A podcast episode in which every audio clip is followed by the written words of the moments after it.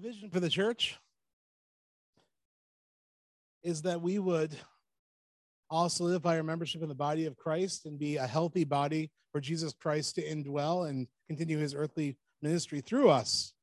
I get this uh, this from a couple different passages of scripture that I want to read because they're very important. First Peter 2, 4 to 5, then 9 and 10. This is a very general picture of God building his church. It talks about us being living stones in God's hands.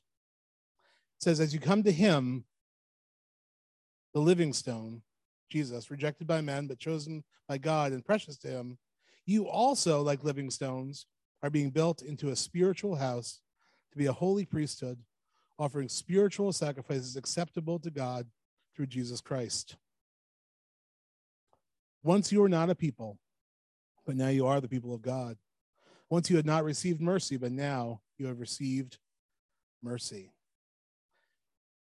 God is building his house, and Jesus is the living stone that he uses as the cornerstone to make sure the whole thing is square. And then God places everyone in that house around that living stone as he sees fit. We just built a shed in our yard this past summer, and the amount of time it took to square it and make sure that it was everything was measured correctly, measure, remeasure, it just seemed like it seemed like it was uh, forever to just get those foundation poles put up.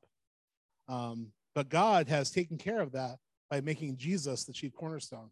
So as crooked and wonky as we are, God can stack, stack us like living stones around Jesus to make a house for him. So how does he do that? Ephesians 4 11. It, start, it starts with, with Jesus being crucified and then ascending to the right hand of God. And then it says, But each two of us, in verse 7, grace has been given as Christ apportioned it. This is why it says, When Jesus ascended on high, he led captives in his train and gave gifts to men. So Jesus has given gifts to the living stones in the church, men and women. What does he ascended mean except that he also descended to the lower earthly regions? He who descended is the very one who ascended higher than all the heavens in order to fill the whole universe. And it was he this cosmic, powerful Jesus Christ, our Lord and Savior, it was He who gave some to be apostles, some to be prophets, some to be evangelists, some to be pastors and teachers to prepare God's people for works of service, so the body of Christ may be built up till we all reach unity in the faith and in the knowledge of the Son of God and become mature, attaining to the whole measure of the fullness of Christ. So this is really a faith thing. We believe that God is doing this, is, is arranging his church as he sees fit. We believe he's speaking to people in this church, and we've seen you all responding to this vision, making you know, offering yourselves to God, like it says in Romans 12, 1, as a living sacrifice, and then saying, God, where do you want me? So our church, you know, it's all about solidifying our membership in his body, be a healthy body for Christ to indwell, so that anyone that comes into this church will experience um, the, the love of God without a lot of disunity, a lot of sin and rough problems, will experience the love of Jesus and we can reach our city uh, with, the, with the gospel. So I've really been thankful to see how God has been solidifying this body of Christ. Uh, one, of, one of the ways he's done that is by giving our church uh, elders. We've had two elders, and uh, and our our my other elder, Greg, he is supposed to go on his one year break after a three year term. That leaves me with how many elders?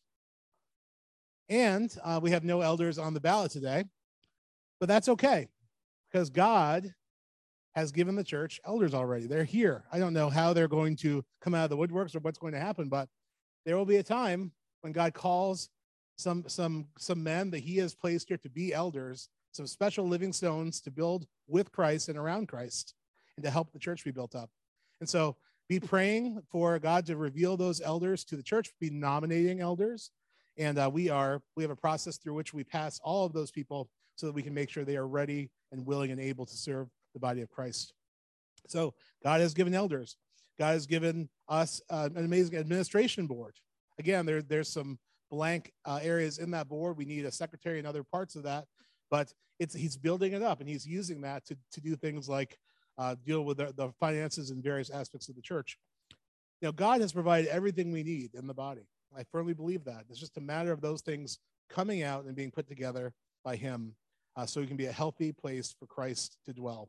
And whether it, I, I'm, I'm very patient. I don't think this has to happen instantly, obviously. I'm, I'm just happy to, to have faith and to know that God is going to do this, to, to engage in prayer, and then to see how God speaks to people and see how they pass through the process to become shepherds in this church along with me and, and Jesus. And uh, the, Greg Veach will be continuing to join me as an elder to remain a healthy church, uh, but he will go on his one year sabbatical, which is a, a, stipulation of our bylaws, three years on, one year break, uh, as soon as we're able to get the elders that we that we need to serve the church and minister effectively. Despite the fact that we don't have all that we need, um, we know that God's provided it. It's just a matter of time. I really believe that. We also know that God has provided all the leadership for the ministries that we have, and that's true. And we know that God is uh, is still, you know, it doesn't doesn't take having the perfect number of elders or, or organization for the church to be shepherded. God will shepherd His church, and God is doing that through small groups. Um, in, a, in a way that I cannot touch everybody, and Greg cannot touch anybody. Everybody as pastors, you are touching each other through pastoring one another in your small groups. And we have 50 people of our church that are involved in a small group. I have 56, I guess. That's pretty good. I mean, I'm just very, I'm very encouraged because because the, the sheep are saying we need, you know, and myself included, we need to be shepherded. We need to be growing in our faith. We need to be part of the word, to be accountable to, to a community. We need to, to have uh, have a loving family relationship. And the way to go deeper is through small group. And you guys have jumped in on that vision. And God will provide the elders and other people that we need when He sees fit. Uh, until that time, we continue forward. And I just am so encouraged and heartened by your um, joining into the small group ministry. That is so um, such a great passion. So for the coming year, yeah, we're praying for elders. We're praying for other people that we need for that for that building, the special pieces for the for the body of Christ that Jesus is building. So not so be praying about that be nominating people, men that you think are qualified to be elders, and, uh, we'll see how God takes us. Um, in, in the coming year, it's very important, and in, in host uh, touched on this in his message. We need to develop each of us our secret life with Jesus, the life that just we have with Him, that no one knows about. Just we go the place where we go into our closet, whatever that might look like, where we pray, where we fast, where we seek after the Lord Jesus. That's of utmost importance. If God is the one that's building the building the church, that's the place where He's going to be speaking to you and guiding you as to how you plug into it. That's the place. He's also going to be doing it through the voices of your brothers and sisters. He will all, he will he will encourage you. Someone's going to give you exhortation, encouragement, and say, "You should think about doing this. Don't dismiss it because you don't have the time or you think you're not qualified. Take it to the closet. Pray to God. See what God says. He might just be speaking his word might be hidden in the mouth of your brother or sister in Christ. So we need that secret life with Christ, uh, and we need uh, to continue to go upward, connecting to God, inward, being transformed by God, and outward together as a community.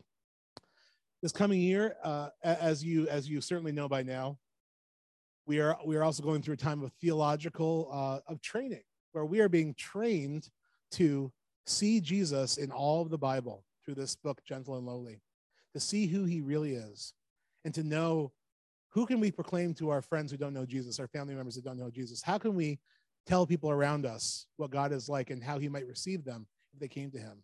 Well, it's through having good theology and knowing how to see Jesus throughout the whole Old Testament. Isaiah's great light, the line of Judah, all these pictures in the Old Testament that spoke of Christ, we've now seen it fulfilled in Jesus. And we can tell people, this is our Lord, this is our Savior, this is Jesus we can ourselves, you know, come from a place of fear and religion to a place of relationship and freedom and the Holy Spirit and become made holy through Jesus and even in uh, becoming, as God says, becoming perfect, even as you've already been made holy. And we've been made holy through Jesus, and now He walks us in our development and our growth as Christians. So um, I'm really thankful, and uh, there's good reports already from the small groups and from the sermons here that, that you guys are hearing uh, the truth of God's word and seeing, just seeing Jesus. And that's all we need to see. We need to keep our eyes on Jesus. The ancients look forward to him. We look back to him and up to him because he's still on his throne. He's still glorified and lifted up and ruling the world. Uh, so we're going to continue to, to, try to encourage the church to be built into a house for God to dwell. We have started our, our leadership support meetings, Matria. Um, every other month, we're meeting to talk about uh, what God is doing in the church to, to read, to, to learn how to lead and to grow together and coach one another and encourage one another. So we're, we're, we're building the supports in place to support the people God's called. And we're praying for God's provision for all the other areas. And we're seeing God do this thing that we're highly tempted to try to do ourselves and force. You know, we're tempted to to read a book about how to build a church and force force the church to be built the way we think it should be built. But the fact is, it's God who does it. God who does it in the, in the secret place, in the prayer closet, in the small group. It's God who does it. So keep seeking after Him. Keep seeing how He's laying you as a living stone, and keep on looking for Jesus in your life, in the Scriptures, in your secret place with Him. And um, I couldn't be I couldn't be more encouraged, especially lately, just seeing the way God is adding to our number daily weekly. You know, it's kind of great. We, we meet in these small groups, all 50 of us. And then there's Jesus is adding to our number daily those who are being saved, just like the church in Acts. And that's such an encouragement to me.